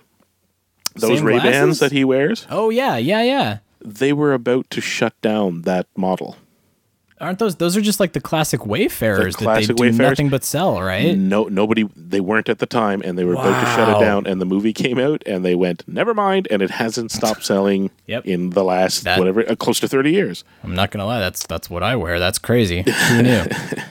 How funny. All right, well, so there you go. So if if you uh if you thought that Sterling specs specters were dead, no pun Nope. intended, uh, they're not. They are not. All right, one one more piece of merch news that we have to talk about, and then we're gonna get to IDW. I promise you. Lego Dimensions. There's a new Fun Pack expansion, and I'm calling it a Fun Pack because that's what they're calling it. A Fun right. Pack expansion. Uh, this one includes Stay Puft and a Terror Dog. And if you've ever wanted to see the Stay Puft Marshmallow Man ride on top of a Terror Dog, yeah, man, it's going to happen. Uh, that's coming from Lego Dimensions, and it's also going to give you access to a Ghostbusters adventure world where you get to play as any one of the four original Ghostbusters. So another expansion level for the game itself. Um, super cool. I still, I'm sorry, Chris, I haven't played it. Have you played it? Oh God, I wish. I know. Uh, My birthday actually is coming up really, really soon on a long weekend, and I'm thinking the next time somebody says, "What do you want for your birthday?" and I'm like, three days, no interruptions. Just leave me be. I want to play games. I only want flat foods slipped under the door, processed cheese slices, pita bread. and only knock when the pizza rolls are ready. Yeah, so uh, yeah, unfortunately, neither one of us can speak to the Lego Dimensions yet. Again, this is like week eight that we haven't been able to talk about the Lego Dimensions, but uh, I know. Well, soon. Hey, Anovos, soon. well, generally speaking, everybody seems to love it. We'll stick to that.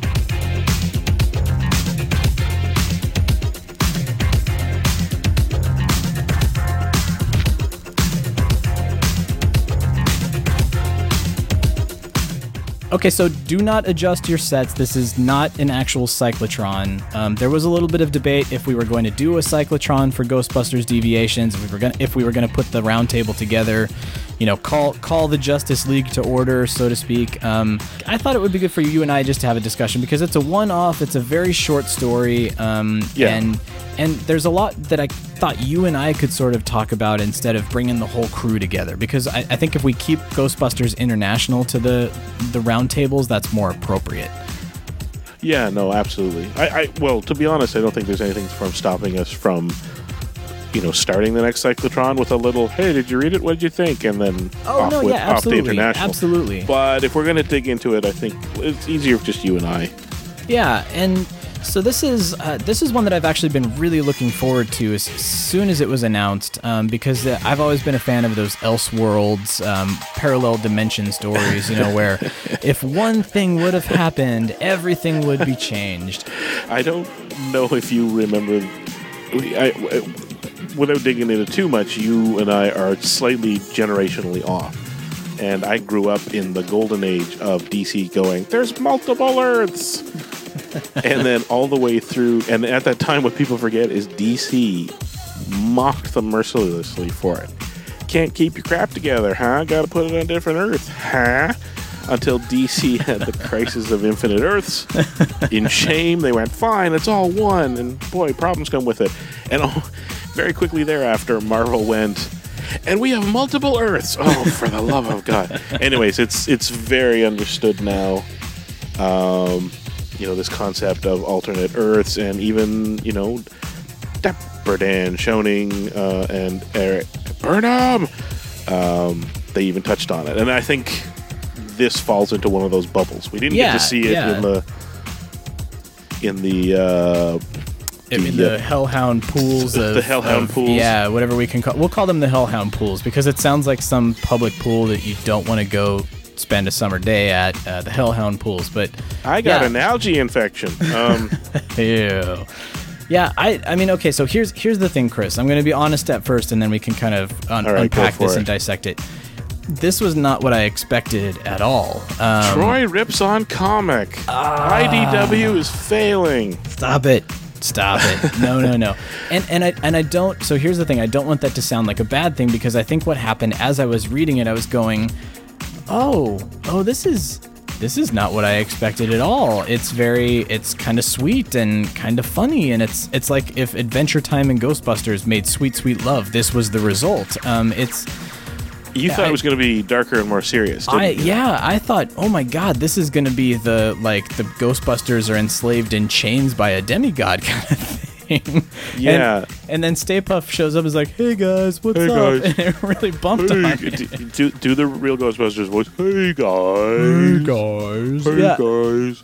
I I mean it's it's a fun book. It was just a different direction than I was expecting, and I think what happened was that that threw my experience because I was expecting something else, and as I'm reading it, I'm going, wait, the Stay Puff Marshmallow had sentient poops, and they're Yeah, what? that's the, that was the low point for me. I but prior to before we get into that, I, I I was the other way. Like I didn't put a hell of a lot of thought into it. I really didn't ponder too much. And the one thing that I latched onto was one of the early promotional pieces of art they put out was a couple of them leaning on the ecto outside the fire hall with a tiny little Stay Puff walking up to them, like they're looking down at like a one foot tall Yeah. Stay Puff, which never appeared anywhere in the comic. Like I don't know exactly what it was. Maybe I dreamt it, but for what for whatever it was, I think that's it- one of the covers, isn't it? I think that's one of the. I think that's like the digital exclusive cover, maybe. Oh, possibly, yeah. But but in any case, for me, I kind of went, well, it's not going to be super dark. Um, Yeah, yeah. I mean, so I think it goes without saying spoilers are ahead. Uh, if you don't consider sentient poops a spoiler already, I'm sorry. I'm really sorry. But let's let's kind of dive into this because um, I mean the th- the things that I got held up on like the sentient poops and like Dana Zuul calling Peter an asshat and I'm like, wait, she wouldn't say asshat. Where did that I, come I from? thought of the exact same thing. I'm Um, like, 1984, buddy. Yeah, 1984. Not, not a figure of speech in 1984, but it, just these little strange out of voice things. But you know, Egon himself says it all feels so random, and I, I feel like that was kind of the point of it. I mean, it was. It was like this.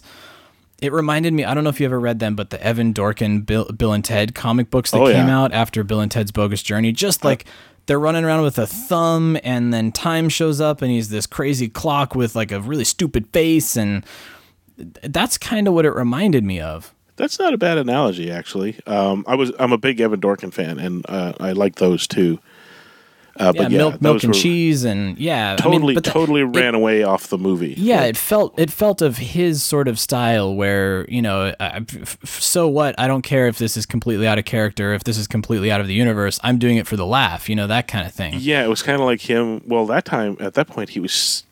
I mean, that was his first major series by himself, and it felt a lot like he kind of just went, "I'll do." Bill and Ted as if it was Pirate Core, and that's exactly what they ran off and did. Again, also another good one to read if uh, Yeah. Oh yeah. Pirate Core. God, I forgot about Pyrocore.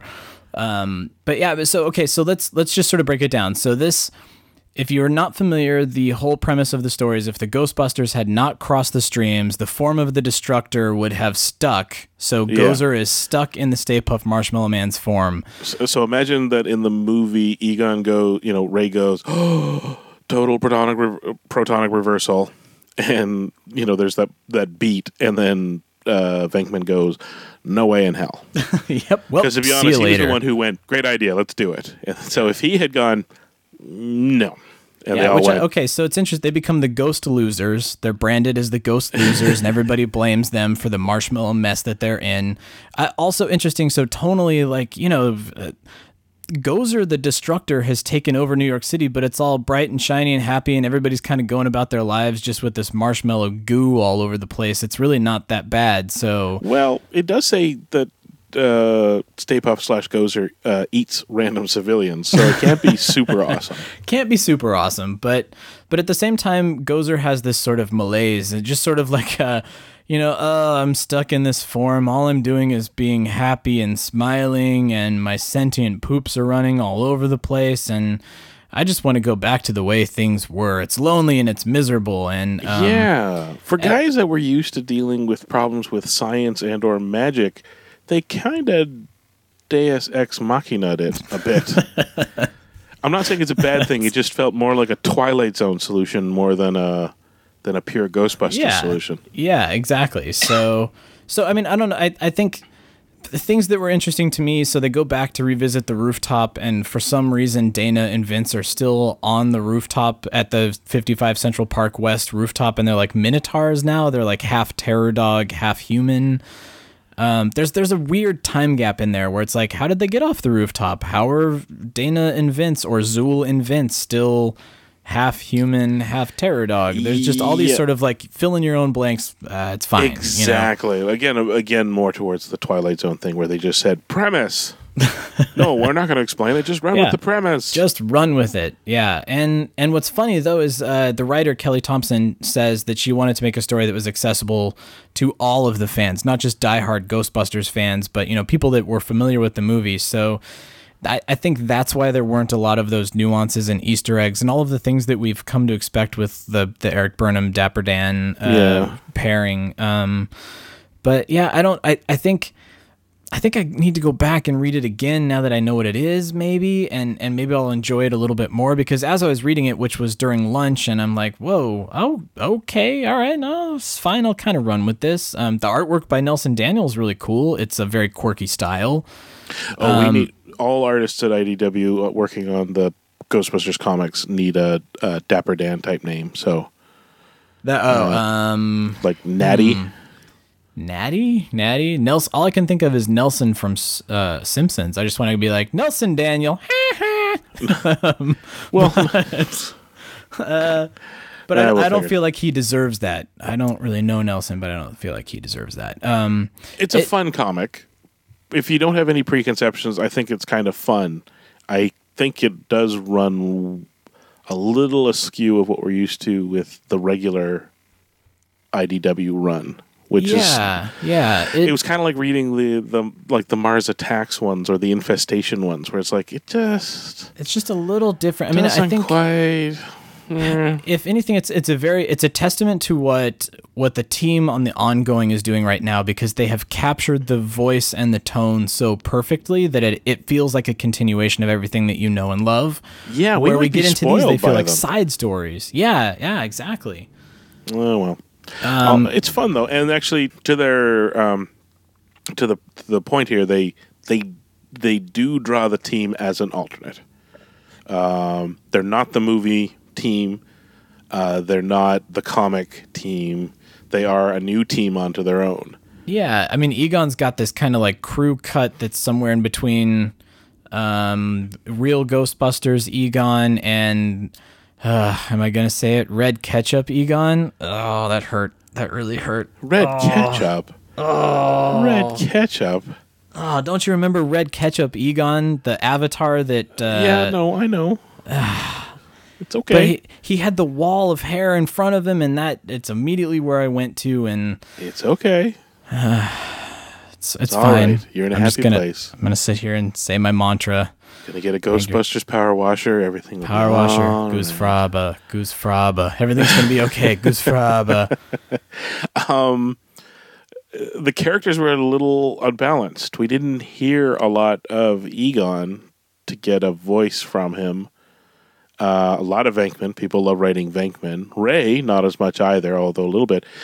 Although pleasantly, a lot of Winston. Yeah, and, a lot of and Winston. not just hanging out exposition Winston, like Winston with an opinion and an attitude. Yeah, like and uh, but like good-natured Winston. At one point, uh, you know, because it's the apocalypse, they don't really expect people to pay because I'm sure monetary currency is gone and void. Um, and that's that's a huge thing that nobody's paying their invoices, obviously. But um, but but Winston says, "Oh well, we're just happy with the thank you," and then Venkman has his quip, you know, something to the effect of, "Well, thank you, I can't eat a thank you," or something like that. Yeah. Uh, Although another point is, is they're so stressed out that it's the apocalypse.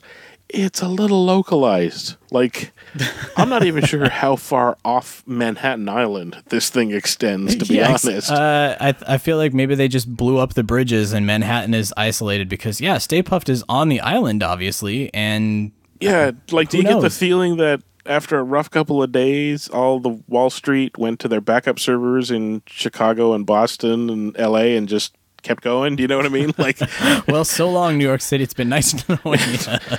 You know, blow up the bridges and forget it, move on.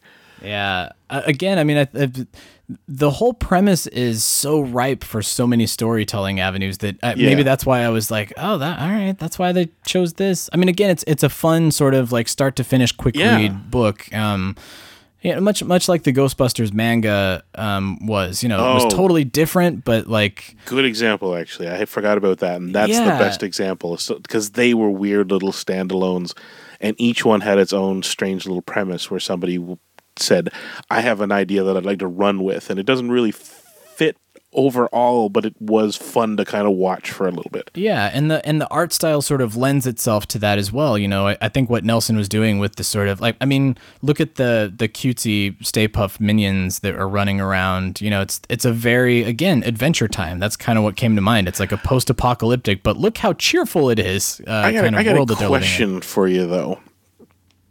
If you're covered in a pleasant substance, and somebody tells you that just happens to be the excretory, uh, the, the excretory or excretory, uh, for, for all you UK Ghostbusters, excretory, uh, or maybe they say excretory. I don't know. Excretory, Ex- yeah. if it's the poop byproduct of another creature, would you really throw up? Yeah, really? would, would there be the gratuitous projectile vomiting that ensued? Yeah, I- like- yeah. that's not maple syrup. That's that demon's pee. And I'm kind of like, well, yeah. I, I mean, and, I'm the, a and little, then the per- I'm a little joke perturbed, but I'm kind of like, "Meh." Yeah. I, well, and then there's the dessert joke at the end, like Peter, you want to stay a puff marshmallow? He's like, yeah, sure. But that's what the poop tasted like. You vomited from that, aren't you? Like when you have a really bad day in college and you're drinking a whole bottle of Jaeger, you never go back to Jaeger, man. That's the thing. Like you, that taste in your mouth immediately makes you Uh, vomit. Well, and th- where it's coming from has something to do with it as well, too. If it's kind of like that giant bileless meatbag demon, it poops marshmallows. You're like, oh, it came from the bileless meat demon. But when it's like it came from the giant marshmallow, it's like, okay, fine. Like, all right, all right. That's yeah. about as clean as as poop marshmallows ever going to get. Is it came from another like marshmallow? I don't know. That wasn't my favorite point. joke. That No, wasn't my yeah, favorite joke. But yeah, so I, I feel like you know what I'll do is before we do another cyclotron, I'm I'm gonna give it another chance. I'm gonna give it another read, and then you know we can kind of ask the panel what everybody thought, and you know right. maybe maybe thoughts will have changed. Maybe a, a fresh pair of eyes on it will sort of change my opinions of it. I mean, again. I'm glad to have Ghostbusters material, and because it wasn't exactly what I was expecting, it doesn't mean that I didn't, you know, that it's not it's not enjoyable because I think it is. I think there's a lot in there and they poured a lot of heart and soul Yeah. into this story. So, you know, again, it's it, not to draw parallels to Ghostbusters 2016, but I'm going to. It's not what I wanted, it's not what I expected, but I don't really feel like writing to Nelson and Kelly and the creative team and being like, "You, you, no, no, no, no, no," and you know, I'm not going to just spout gibberish at them um, because f- I need to give it yeah. another chance. Well, you're going to give it another chance, but before we walk away, it's fair to like put up put a, a, a kind of a wrap up on it. Then, do you feel like you wasted your five bucks picking it up? No, not at all. No, No. same here. Yeah. If generally, if we if we pull the Siskel and Ebert uh, on the count of uh, count of three, okay, up or down. You ready? You got this? All right. Okay. Yeah. One, two, three. Up. Up. Yeah. Yeah. Yeah, it's still up. I mean, it's it's not. Again, Well, it's- that was it's tough to- anticlimactic podcasting right there. I say down, down. I say no. I, I mean, it, it, again, it was. uh, It's tough because when you go back and you read the 88 miles per hour comics, they were very different as well. Um, and Speaking some of Dark people, Ghostbusters, that was speaking of dark, dark Ghostbusters, Ghostbusters comics. Um, but you know, again, it's it's a different a different universe, a different type of storytelling, a different character set, and um, and same thing. That was not what I expected, but I liked what uh, you know Andrew Dabb and that crew did with that book. Um, uh, I think real I like this- Ghostbusters, I- same yeah, thing. I think I like this even more than some of the the pre Burnham and Schoening IDW Ghostbusters. oh, sure, like the other side, and um, Yeah, those Yeah. weren't some of my faves either, and I, you know, I think they may have been tonally closer to the characters and all that, but they weren't really my thing for some reason. I don't know. That's just hey, it's subjective. I, Yeah, and exactly, I didn't, totally I didn't hate subjective. it. I was happy to pick it up. I actually would like to see them do more. They weren't in the annual, were they? Those the the I don't think so, but don't quote me on it. I don't have it in front I of me, but I, I don't it. recall their art being in there. Um, but hey, it's an annual, one every Yeah. year. So you know, I want. I'm hoping that this you know, get, you know opens doors that we can see them do another one, right? Yeah, and Actually, maybe they can explore the same team. universe, same team, same story. I want to see more. Explain some of the stuff that I I have to draw conclusions to, and here let's build out this this else world and you know Earth Two. At I don't know, maybe I've got it. I Oh, got it. got it. Yeah, they got to do a story. It's got to be called "Cleaning Up the Town." it takes place shortly after this one, where it's them dealing with the the the, the follow up. That's so good. While Gozer is in whatever the SpongeBob SquarePants, but they had to Greek it because they didn't want to pay for the licensing on it. What, while Gozer's in there, they have to clean up all the mess. Yes, I love it. Putting Fantastic. things putting things right. All right, so that that there we go. Uh, Kelly and Nelson, Tom Waltz. If you guys are listening, that's that's it. That's what you need to do. Keep building this out and turn it into its own thing. We're not making any demands, but you know, do, do it. it. Don't wait another minute. Pick up your phone and call the professionals. Go, go, go, stoppers! I'm sorry, we'll do it again. We want to hear from you. Leave us a voicemail on our call-in line at 470-242-4742. That's 4702-GBHQIC. We also have a Facebook page You do? and Twitter accounts. Spence is dead. No kidding. Just give me the address. Search Facebook for The Ghostbusters! Interdimensional cross. On Twitter, look for Troy at Ghostbusters HQ and Chris at Proton Charger. What the hell are you doing? If you like what you hear, please take a moment to give us a review on iTunes. Be sure to recommend us to your friends. That makes good sense. Don't wait another minute. Pick up your phone and call the professionals. Once again, our call-in line is 4702-GBHQIC. That ought to do it. Thanks very much, Ray.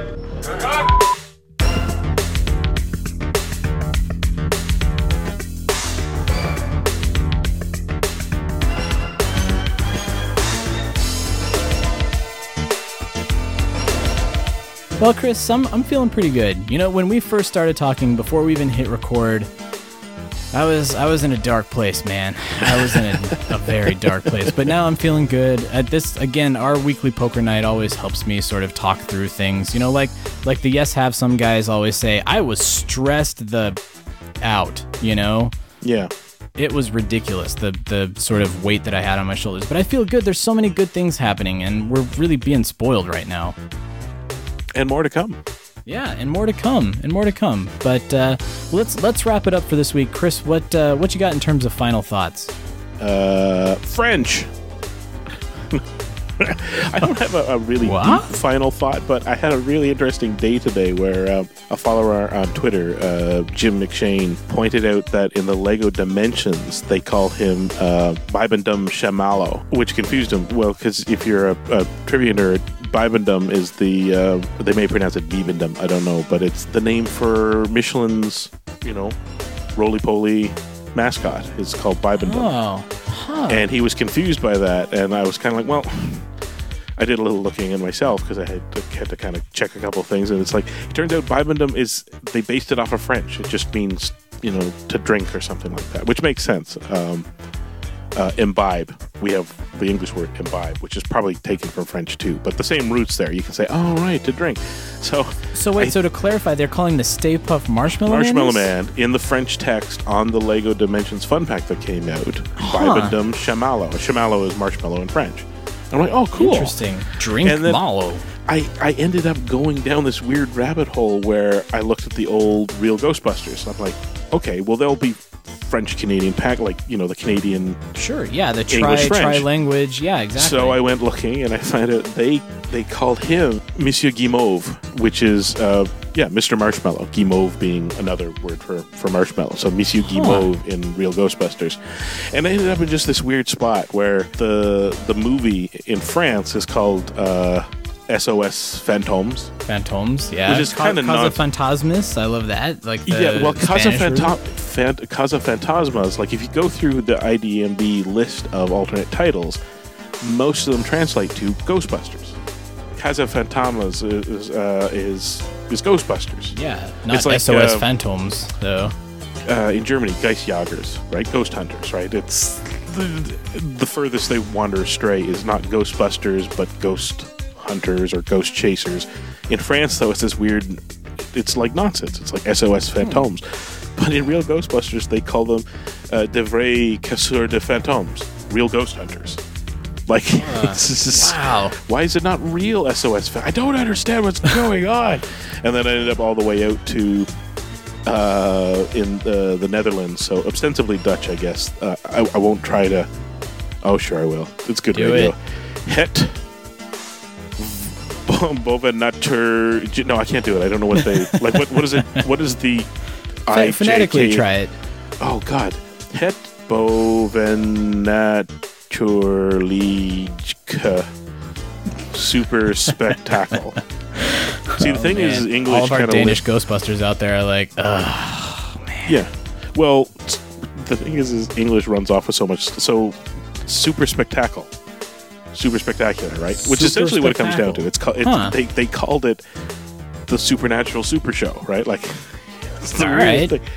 And I actually ended up with a discussion with a Dutch guy who's like, "I've never heard of that, and I'm Dutch." And I'm kind of like, "Are you young?" He's like, "What's that mean?" And I'm like. It might be a 1984 thing, and he showed me the again. Speaking of the green DVD, he's like, "See, it's Ghostbusters." I'm like, and I went looking, and it's like 1984 Laserdisc in VHS. I'm like, no, they call it weird thing there. Yeah, check out the Betamax tape, man. That's what you got to do.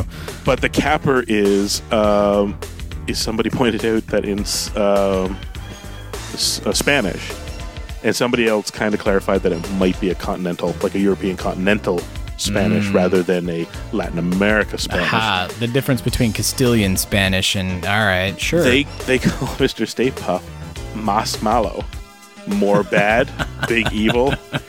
But it's But it's, this, it's this hilarious phonetic pun of Mas Malo, marshmallow. I'm like, that is some second level Asterix punnage right there. That's some sweet dad joking right there. So that's my final thought. If you walk away with nothing, Mas Malo. Ah, Actually, that's a good wrestling name. Oh, there you go. oh, Mas Malo. Luchador Mas Malo. I'm doing that. There, done. I got to ask you, Chris, uh, were you in an international uh, translation mode because you happened to acquire something that you've been longing for for so long? No, completely coincidental. Cause correlation does not uh, mean causation. Um, but I did. Uh, going back a few episodes to our talk with uh, the Monster Party guys. Uh, shout out to the Monster Party guys. Um, I, I explained then that I was trying to get my hands on um, uh, this Japanese ashtray, and thanks to the the eBay um, Pitney Bowes Center that kind of foobarred. I didn't get it. It went off into the void. Um, after that episode, somebody, uh, one of my followers, and I. There's so many different ways for people to get a hold of me, like through different messages and all that. I couldn't find who it was, but like literally the next day after the episode went out, they sent me to eBay and somebody had a bunch of them and were selling them, and I managed to get one at a Got decent it. price. You and got it it. arrived. It arrived Monday. Oh, and then man. as soon as I put it up online, somebody goes, "Did you know there's a circular one too?" I'm like, "Oh, for the love of Pete!" Uh, if you give a Chris an ashtray, he's gonna wanna. yeah. Well, that's uh, that's some good final thoughts, Chris. Uh, Thank you. hashtag Mas Malo, and you got an ashtray. Kevin Smith, don't use the ashtray. You need a vaporizer, man. I'm still worried about you. Anyway, Come on uh, our show, Kevin. Come on our show, Kevin. We're all mad here, Kevin. Oh no, here we go again. All right, we got to sign off before It's it too gets late. worse. Thanks too everybody late. for joining us. We'll see you on the other side. Thanks for joining the Ghostbusters Interdimensional Crossrip. Visit us at protoncharging.com, ghostbustershq.net, and stillplayingwithtoys.net. That used to be one of my two favorite shows. You're kidding me. Oh, great. What was the other one? Bassmaster. Everything you're doing is bad. I want you to know this. Next week, though, hairless cats. Weird.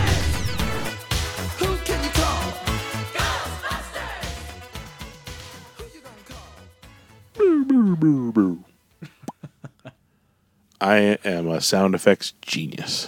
There's all the ones where he has to do like the jowl shakes. Can you oh do God, any yeah. of those? uh-huh. Oh, I can't do his. I, I love the ones that sound vaguely electronic, where he's got that weird resin, like he does that. like that. oh, oh, how did you do that? Welcome to podcasting with Rich Little and Michael Winslow. Oh, Rich Little. Ah, ah. All I can do is his bad uh, Jimmy Stewart. Ugh.